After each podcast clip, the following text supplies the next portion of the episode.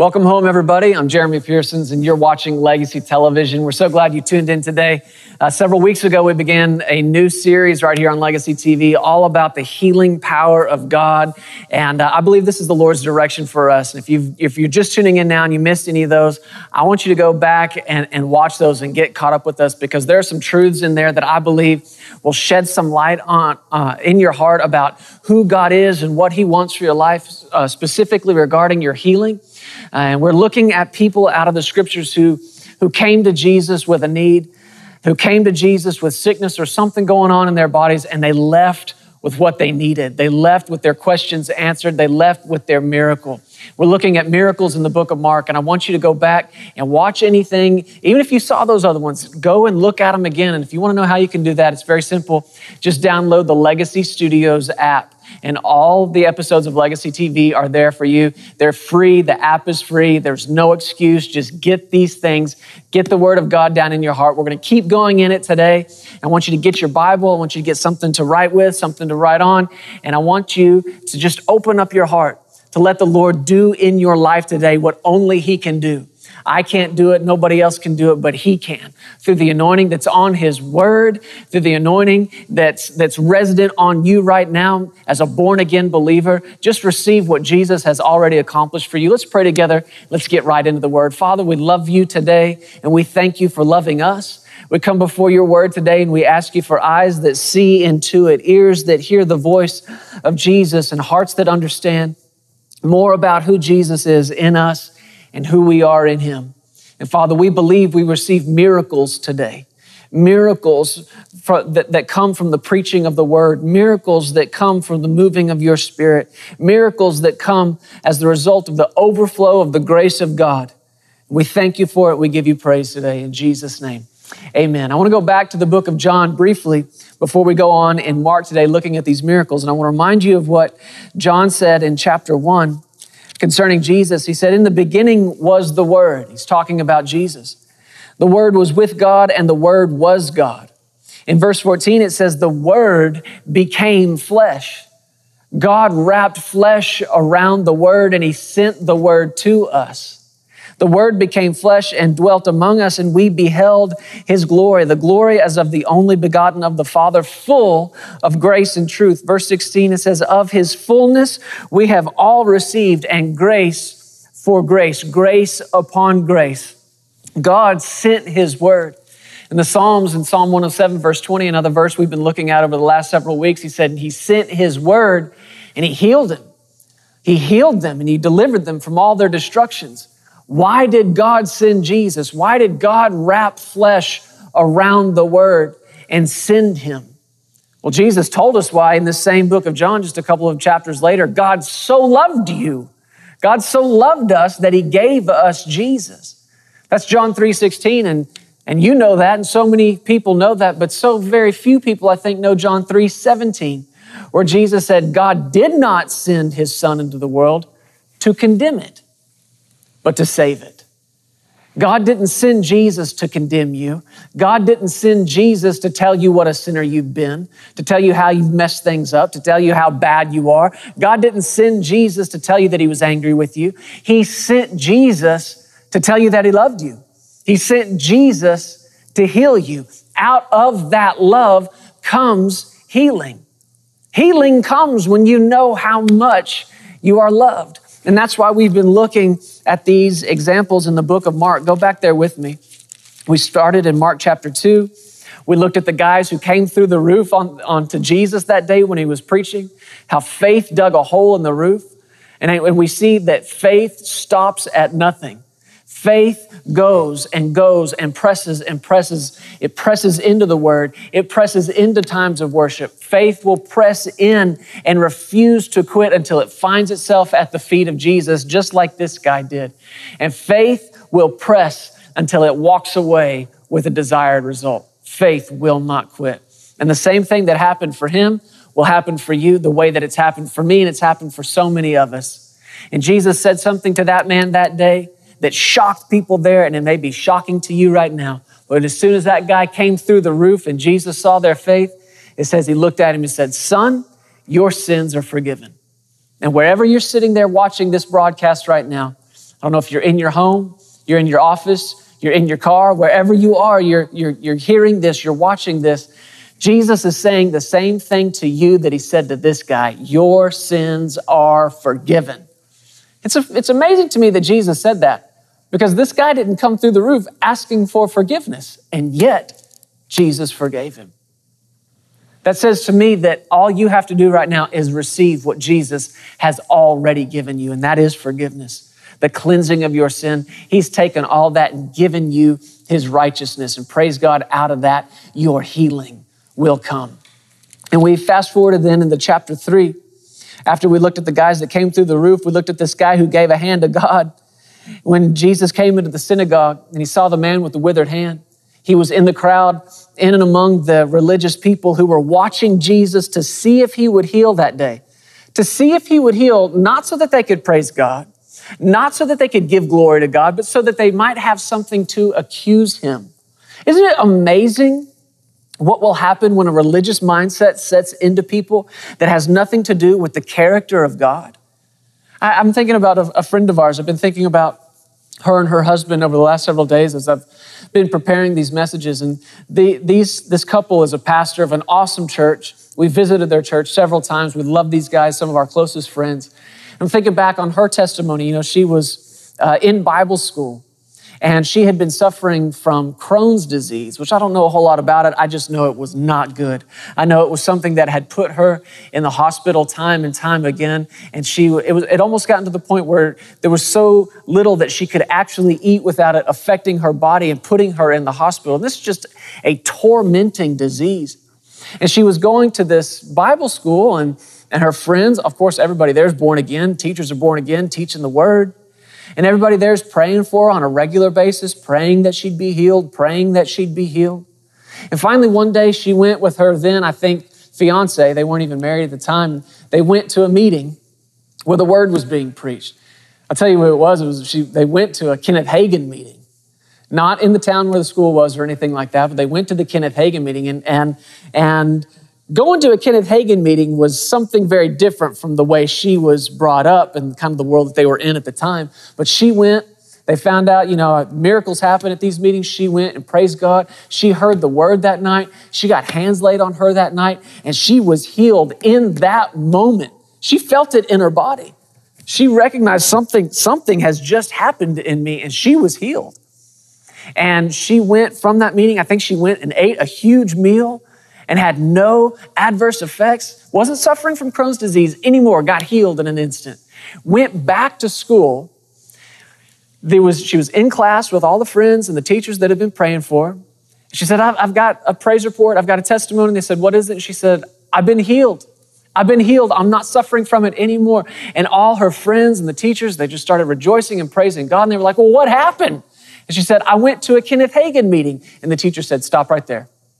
Don't ever say that man's name in this class again. I don't want to hear you talk about him. That man is a heretic, and, and we don't believe in that. Isn't that amazing to think that people who, who uh, in all appearances have a relationship with God and, and they're praying for this friend of theirs to be healed, and when she actually does, that they use something like a prejudice against the person that it came through and they won't even praise God because of that. That's the same spirit that was at work in these religious leaders on that day. Man, that thing is still alive in the earth today. And it's astounding what we will let keep us from praising God. I don't care what denomination you are, what church you grew up in, what family you came from or didn't come from. Man, you tell me Jesus healed you, I will shout with you. I will praise God with you. I don't care if we agree on every other little thing, and I don't care who it was that laid hands on you. If you tell me that Jesus did a miracle in your body, I will praise him with you. I want to be that kind of guy. I want to be that kind of Christian who is not prejudiced against somebody else because they come from somewhere else and they say things maybe a little differently than I do. Jesus is Jesus, and He is a healing Jesus. And if you're watching this and miracles are taking place in your body, I don't care if you got brought up in some other church that I got brought up in. Write me, call me, tell me, because I'm going to shout with you and I will praise God with you. And when you praise God like this guy did, who got his healing that day, that man with the withered hand, when Jesus spoke to him and he said, Step forward, he came out of that crowd. Jesus healed him. He said, Stretch out your hand. And he did it, praise God, and he walked away healed. I don't want to be like the one whose heart was hard and chose not to respond to the healing power of God that was present that day. God forbid, don't ever let me find myself with that kind of heart condition because you can't receive anything. We've talked over the last several weeks about getting caught up in this conversation between grace and faith. And for you to receive anything from the grace of God, you have to respond in faith. He's looking for a response. I want to keep going in the book of Mark. I want to skip now to chapter 5. We're looking at these miracles in Mark. Skipping now to chapter 5, look at verse 21. It says, When Jesus had crossed over again by boat to the other side, a great multitude gathered to him, and he was by the sea. And behold, one of the rulers of the synagogue came, Jairus by name. And when he saw him, he fell at his feet. I like Matthew's account of that. He adds, he fell at his feet and he worshiped him. Isn't it interesting that this man, Jairus, has just now found himself at the same place that that man found himself when he came through that roof? Everybody who comes to Jesus in faith every time finds themselves at the same place, at his feet, at the feet of Jesus. Faith will always bring you into the presence of God and always put you right at the feet of Jesus. We'll get back to this in a second, but right now I'm thinking about Mary. that day, Jesus went into her house and her sister Martha's house. And where did she find herself? Right at the feet of Jesus, hearing his word. Martha was different that day, though. You remember it says that she was distracted. Jesus told her when she busted in on him teaching, interrupted the whole thing. One translation said, assuming a stance over him. So here's Jesus teaching. Here's Mary at his feet. Here's Martha standing over him. One of these places is a place of honor. One of these places is a place of disrespect. It's a place that she doesn't hold. And yet she stands over him and tells him, Tell my teacher or tell my sister to help me. Don't you care she's not helping me? He says, Martha, you're distracted. You're distracted by many things. You know, distraction is nothing more than being tricked. It's nothing more than being tricked into thinking that something else is more important, even if it's just for a second. I always use the example of somebody driving. When you're driving a car, there's nothing more important than driving the car right? But when the phone buzzes or that bell rings and you look down, if you look at it for a second, that's you believing, even for just a second, that something over here is more important than what's in front of you. It's called being distracted, and people are dying because of it. Well, that same principle is true, and people are being people are dying, people are being killed, being distracted not just by their phone, but by everything going on when Jesus is saying there's one thing that is needful. And Mary has chosen that one thing. At any given time in your life, there's one thing that's more important than anything else. And it's your job and mine to go to Jesus and find out, Jesus, what's most important? What's most important? And Mary found out that when Jesus was present and the word was being preached, when the word was preaching the word, and that grace was overflowing, she, she decided there's nothing more important than me sitting right here at his feet Jesus said to Martha, You're distracted, but Mary has chosen the one thing. And he said, And it won't be taken from her. Satan won't be able to steal from you. Satan can't steal your healing. He can't steal your joy. He can't steal your provision when you know the one thing that's most important. Faith, again and again, will bring you to the feet of Jesus. Why has Jairus found himself at the feet of Jesus? Why has he fallen at his feet and worshiped him? In verse 23, begged him earnestly, saying, My little daughter lies at the point of death. Come lay your hands on her that she may be healed and she will live. This testimony is astounding to me on a number of different levels. Number one, you have Jairus here, who is a ruler of the synagogue. Here's a man with position. Here's a man with popularity. And because of that, here's a man with pride. This position that he holds as ruler of the synagogue, everybody out there knows this man. This is a prominent position in this community. He is over the coordinating of all the services that take place in that synagogue. It's his job. He is the, the president of the board of elders, if you will, in that synagogue. And it's his job to make sure every element of every service is in place and goes seamlessly. That's his job. And this is a place of prominence. This is a place of reputation. This is a place of pride. And I guarantee you that the people he associates most closely with are not members of the Jesus Christ fan club. These are not people that are look, that look favorable on Jesus at all. As a matter of fact, I guarantee you, it's quite possible that he or someone he knows or is close, close with was in the synagogue back in chapter three when they were looking for a reason to kill Jesus. Why have things changed? Why all of a sudden is this man of reputation, this man of pride, this man of position, why all of a sudden has he forgotten all of that and fallen at the feet of the very one who I'm sure just days or weeks before this was a skeptic of. Why? Well, it's simple. His daughter's sick. That's it. His daughter's sick. I, I have a daughter. Sarah and I have two kids. We have Justice, he's six years old. We have Jessie Grace, she's three years old. And I love both these kids with all my heart. And it's funny to watch Sarah with Justice. There's just something about a mom and her son. And you know what? She says the same thing to me daddies and their daughters. That girl has me. I mean, I am whipped. That girl has got me wrapped around that little finger. There's something about daddies and their daughters.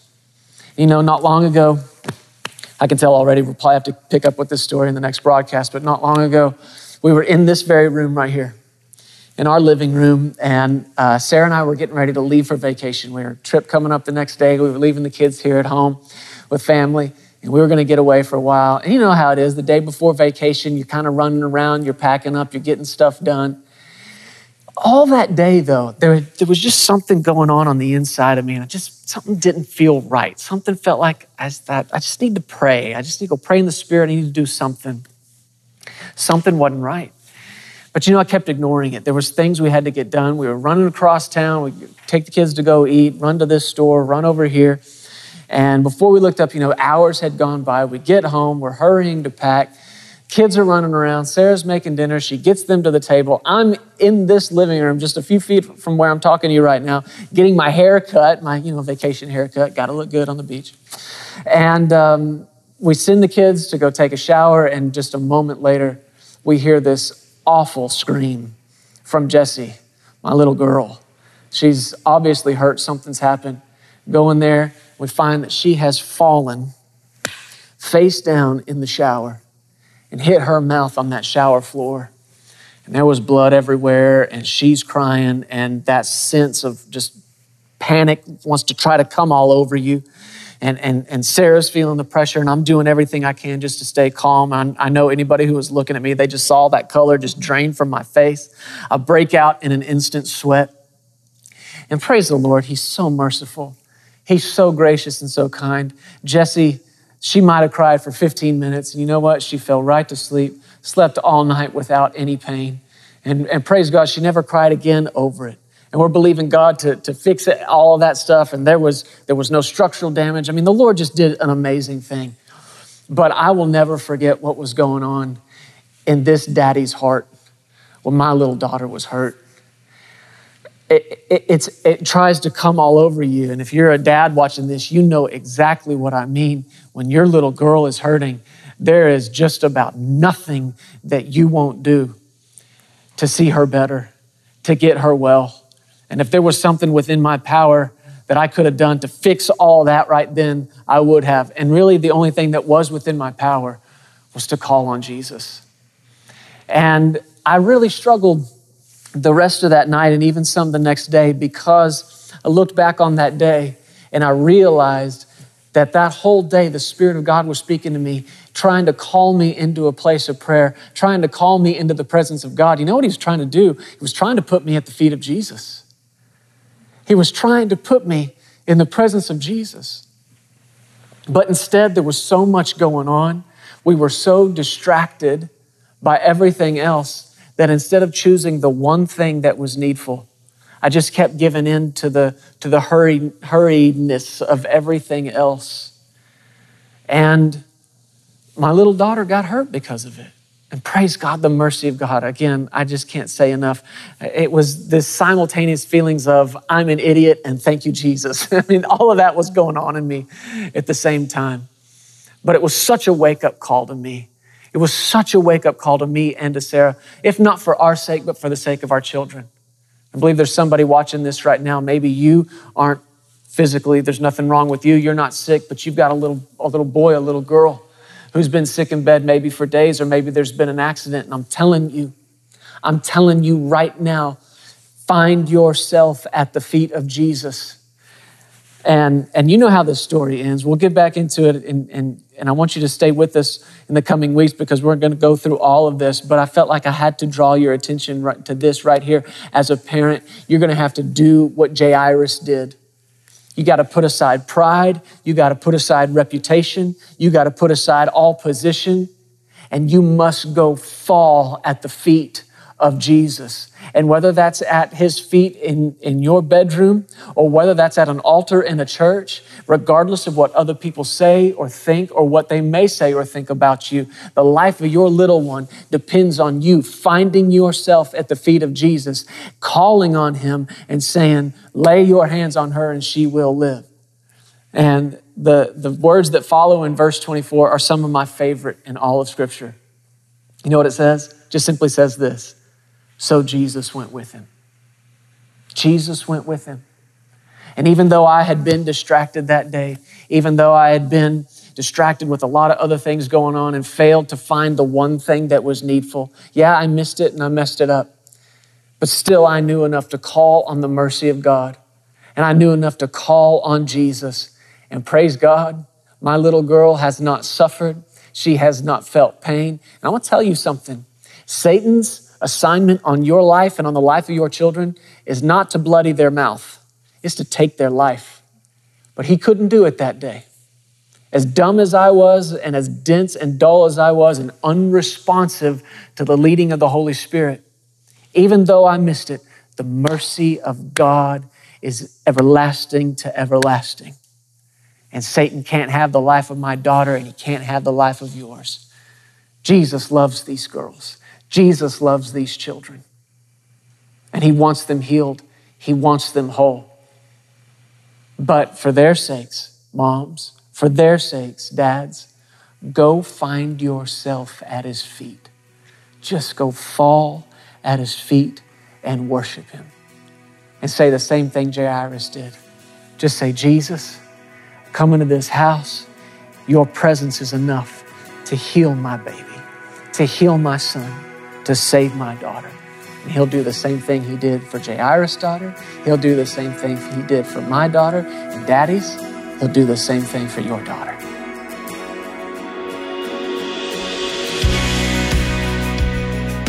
Hey, thank you so much for listening to the Legacy TV podcast. We hope you enjoyed this, and if you'd like to hear more of Jeremy and Sarah, subscribe to this podcast and download the Legacy Studios app. From there, you'll have access to the Legacy Television broadcast, the Legacy Letter magazine, and so much more. You can also visit pearsonsministries.com to contact us directly and find out how you can get involved with everything that's happening here at Legacy Studios. Be blessed today. We love you. Remember, you are always welcome here in the House of Faith.